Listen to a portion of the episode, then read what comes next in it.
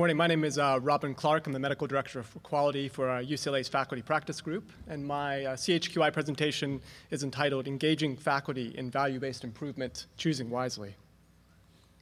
UCLA uh, Health is uh, composed of the UCLA uh, Faculty Practice Group, the UCLA Medical Group, and the UCLA Hospital System. We have around 1,250 faculty physicians that are based within 18 academic departments.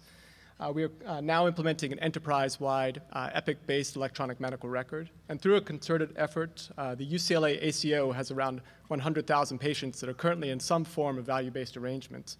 My CHQI project is aimed at laying the foundation for success as we move as a health system to provide more value-based care.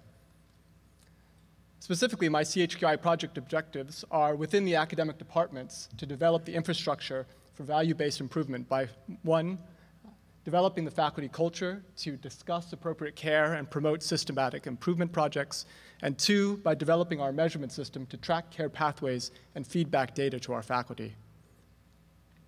There are three uh, core components to uh, building this value-based infrastructure at UCLA. The first is my faculty practice group team, composed of myself as the medical director, an assistant director who is a graduate student, and one or more data programmers. The second uh, core component is our health systems uh, data repository, which integrates clinical, administrative, and other types of data into a single warehouse. And the last crucial component um, is faculty involvement. And we have, currently have 46 faculty quality officers based within the academic departments. My CHQI project uses a standardized structured approach to integrate these three components with the objectives that by the end of 2013, every department will have quality teams that are reviewing their performance, and will have automated data uh, on quality measures that will be fed to those quality teams. I'm going to spend the uh, presentation describing the standardized structured approach.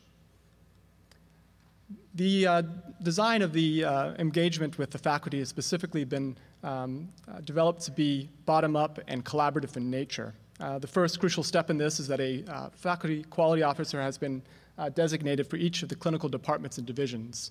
I have uh, engaged these quality officers extensively through um, monthly group meetings and regular individual meetings uh, with each and every one of the quality officers. I have found that they are eager for systematic data about their clinical practice.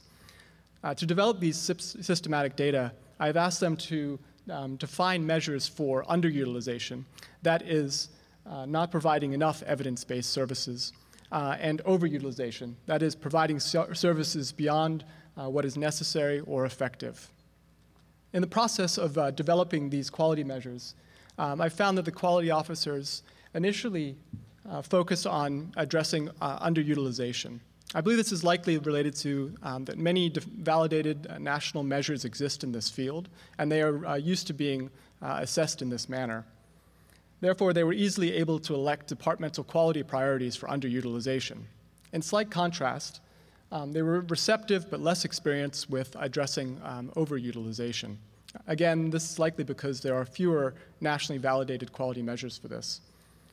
So, consequently, my project needed an additional device to engage the quality officers and their quality teams in identifying overutilization. Uh, the additional device was the Choosing Wisely program that I will discuss in a few moments. But first, I wanted to illustrate how we are defining and implementing these quality measures. This is an example from uh, the Department of Neurology and how they're addressing underutilization of screening for complications for multiple sclerosis patients. Using our standardized structured approach, the neurology quality officer has identified a population of interest, in this case, multiple sclerosis patients, and identified a outcome that meaningfully drives care for that population, in this case, urinary tract infections. My faculty practice group team then defines and programs the quality measure into our uh, centralized data repository.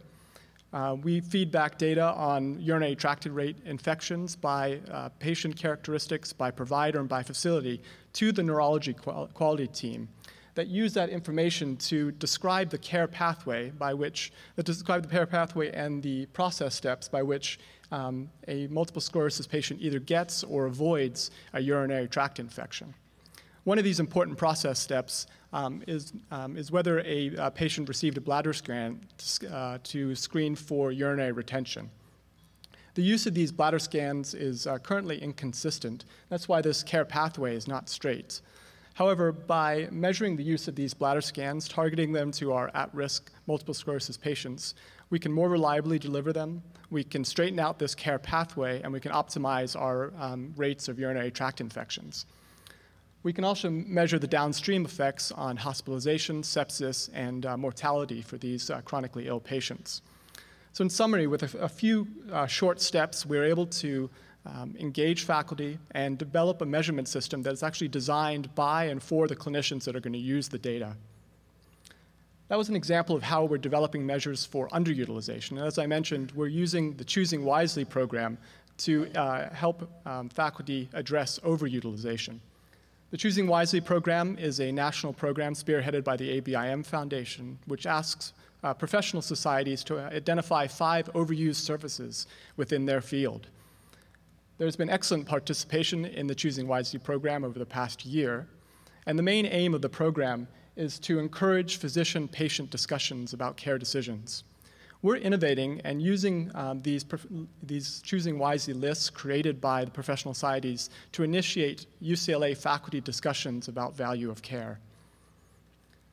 This is an example of how the Department of Pediatrics is using uh, the Choosing Wisely list that was created by the American Academy of Pediatrics to address overutilization of, pediatric, of uh, imaging for pediatric head trauma.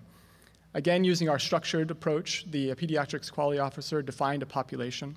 Here, children who have experienced a low impact head trauma, and an outcome of interest, which is uh, the receipt of uh, head CT by facility and by physician. My, uh, again, my faculty practice group team then defines and internally me- um, programs that measure, feeds the data back to the pediatrics quality team who de- defines the care pathway, um, and one of the, uh, the process steps along this care pathway is the use of decision instruments that guide the um, ordering process for um, whether a, a, child needs a CT scan or not. These uh, decision instruments are inconsistently used, and again, we have a non straight pathway. However, by measuring the use of these uh, instruments, feeding the data back to the pediatrics quality team, we can more reliably use these instruments straighten out the care pathway, and optimize the use of CT scans for these children. We can also measure downstream to ensure that uh, there are no adverse events and complete this, uh, the full description of the care pathway.